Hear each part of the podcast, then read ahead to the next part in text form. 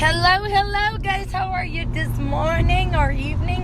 Whenever you're listening to this podcast, uh, welcome to Tea with Camille and Friends. And I have some exciting, exciting news. We went to RuPaul's DragCon. It's the biggest drag queen convention in the United States.